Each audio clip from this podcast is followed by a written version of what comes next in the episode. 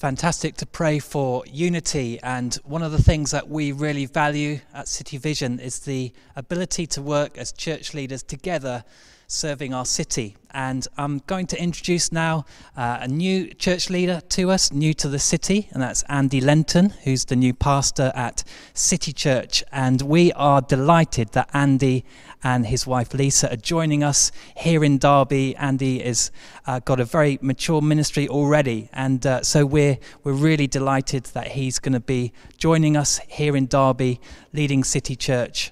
And uh, we're delighted that he's going to be sharing God's word with us tonight. So I'd love to introduce Andy to you and uh, listen to what he has to say. So over to you, Andy. Thank you, Simon.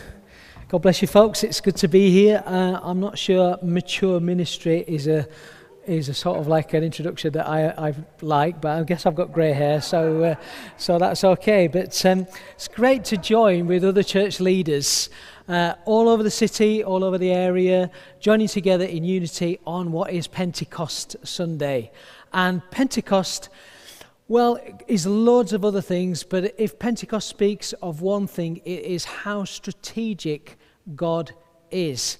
And uh, this morning, I was preaching in church about the Tower of Babel and how Pentecost was sort of like the fulfillment of the confusion that Babel was. Pentecost made sense of, of all that. And it should be no surprise that, uh, to us that God is strategic.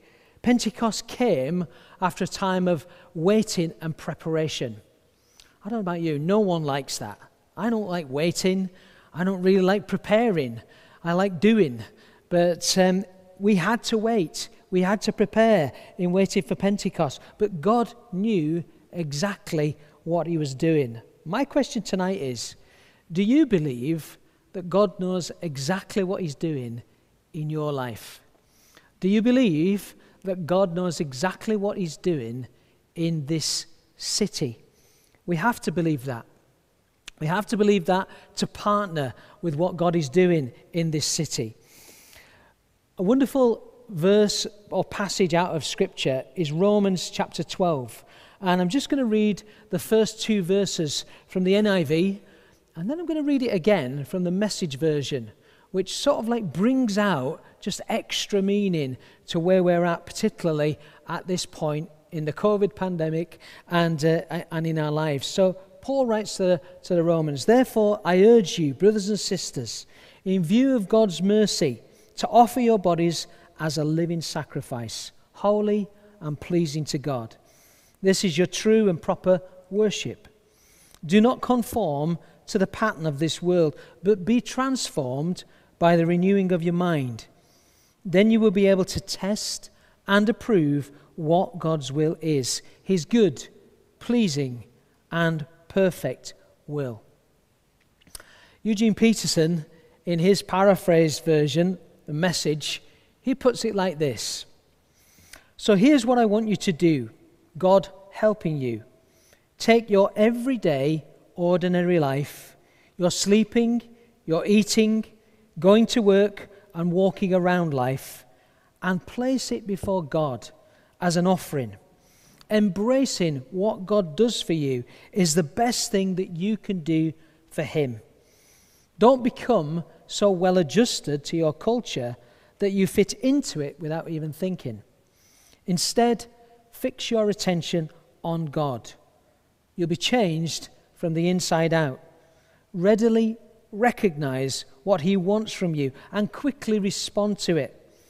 Like the culture around you, always dragging you down to its level of immaturity, God brings the best out in you, develops well formed maturity in you. Perhaps Simon was right when he was talking about maturity. There you go. Dennis Bakke, in his wonderful book, The Joy of Work, he talked about the heroes that we read in Scripture being very ordinary people, having ordinary vocations in their ordinary lives. Isaac was a property developer. Joseph was a government official. He was in charge of quite a few things agriculture, economy the immigration policy. Joseph, uh, sorry, Moses spent 40 years as a shepherd. Esther was a in government service. Daniel was an immigrant who attended Babylon's version of Oxford University and came out as Prime Minister. Lydia was a successful businesswoman in textiles. Paul was a tent maker. Perhaps the ultimate expression of how much God values everyday, ordinary work was Jesus was a carpenter. Jesus spent the majority of his life training for everyday, ordinary work, fashioning benches and tables, probably was involved in, in construction as well. The Greek word tekton is mentioned from where we get our, our word technology. He was able to do a whole host of things. So the Bible is a book written by everyday, ordinary people about everyday, ordinary people for everyday, ordinary people. So, why is it that most of the time when we talk about our spiritual lives, we tend to just think of our life in church? I'm thrilled to be actually in St. Werburgh's today because apparently my great great granddad was married here, which was fantastic, and my great great great granddad was married in St. Alkmund's. So I've got a real link uh, to Derby deep in my, in my family history. You might be brand new to Derby, like I am, but it's been wonderful to be praying through the prayer app that we've all been using, praying down the streets of Derby, praying, Thy kingdom come, Lord, Thy will be done here in this place. Maybe you've developed a fresh passion for your neighborhood. God has strategically placed you in that neighborhood. Maybe you've never considered that God might have strategically placed you in your place of work. But it's worth thinking about because God is a strategic God. He's strategically placed people in your life for a reason. And He wants you to be alive to His Holy Spirit. For the Holy Spirit to lead you in conversations, in obedience, being faithful to Him, being open to any situation. There's a wonderful quote that says this We didn't enlist God to help us get the most out of our lives, He enrolled us to be a part of His plan and purpose in this world. So, what does that actually mean? Now, you might be thinking, why is Andy stood in front of a giant Connect 4? Well, I want you to think about what this Connect 4, oops, what this Connect 4 represents and what that little Connect 4 represents. This Connect 4 represents how we are as Christians when we meet together in our churches on Sundays. We're all gathered in our little corner where the rest of society, the rest of our city, goes about sports, goes about walking, goes about chatting, goes about reading the paper, going about their ordinary lives. We're, we're gathered in this corner. But for the rest of the week, we are scattered. We are scattered throughout the city, scattered throughout our neighborhoods. If you think of the red little counters here being the Christians, we're scattered all over the place. But we're scattered for a reason. We're scattered because God is a strategic God. It's interesting that we spend most of our week scattered and only a small fraction of our week uh, gathered together.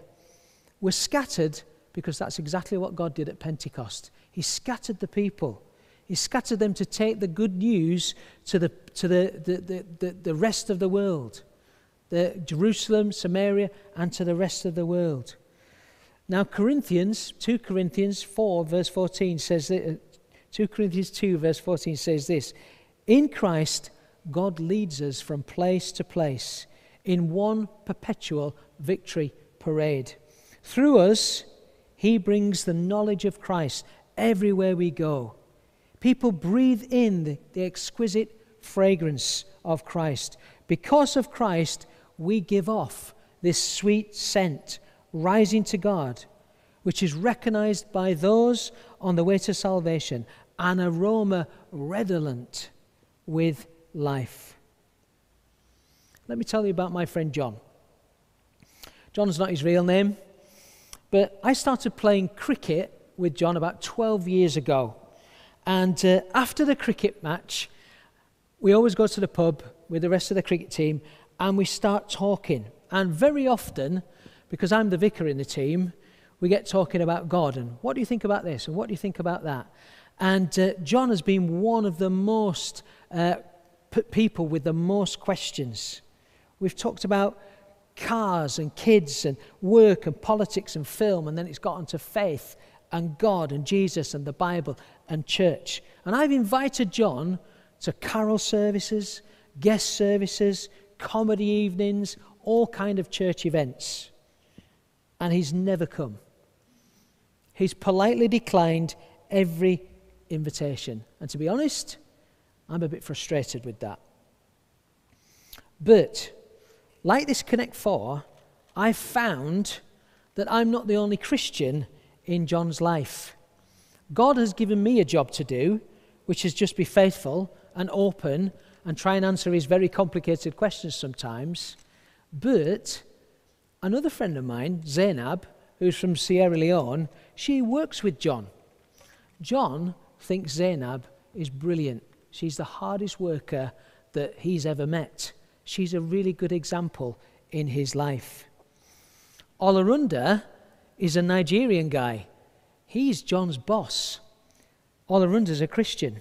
John thinks that Olarunda is the best boss he's ever had. Other Christians on the cricket team include Craig, who's a South African, Dina, who's an Indian, Andy, who's a British guy, and Mike, who's got Pakistani heritage. God has put Christians in John's life, and we all connect up in some way. And God's called us all to do our part in that job, being faithful, being open to the Holy Spirit, operating, being alive to the Holy Spirit's promptings. And who knows, in God's right time, because He's a strategic God, John may come to know Jesus. And that might not be my blessing to lead him to Jesus. That might be one of my other friends in John's life. And God's placed us all in neighborhoods. God's placed us all in work or education settings. God has put all of us in friendship with others. We might think that we're the only Christians in a person's life. But let me remind you tonight, let me encourage you God's a strategic God. God has got other people in this city. God has got great plans for this city. And by His Holy Spirit, God is strategically moving people into the lives of the people who you've been praying for for perhaps years and years and years. You are not alone in this work. God has many people and others at work in this place, and God has given us His Holy Spirit. So tonight, as the band want to join me uh, and come up, be alive to God's Holy Spirit. Be empowered by God's Holy Spirit. Allow Him to energize you, whether that's at work or in education or even in just in your neighborhood. Be alive to Him because God has got people in this city. I'm going to pray and then I'm going to hand over to the band. Father, we thank you that on this Pentecost Sunday, Lord, we are encouraged that you are a strategic God you have many people in this city, and even the toughest people in our lives who seem to be constantly just pushing away your gracious call. Father, thank you, Lord, that we're not alone in this task. You have got other people, and you have filled us all with your Holy Spirit. And Lord, we pray that you help us to just continue to be obedient and faithful and open to you and see you do the work. In Jesus' name.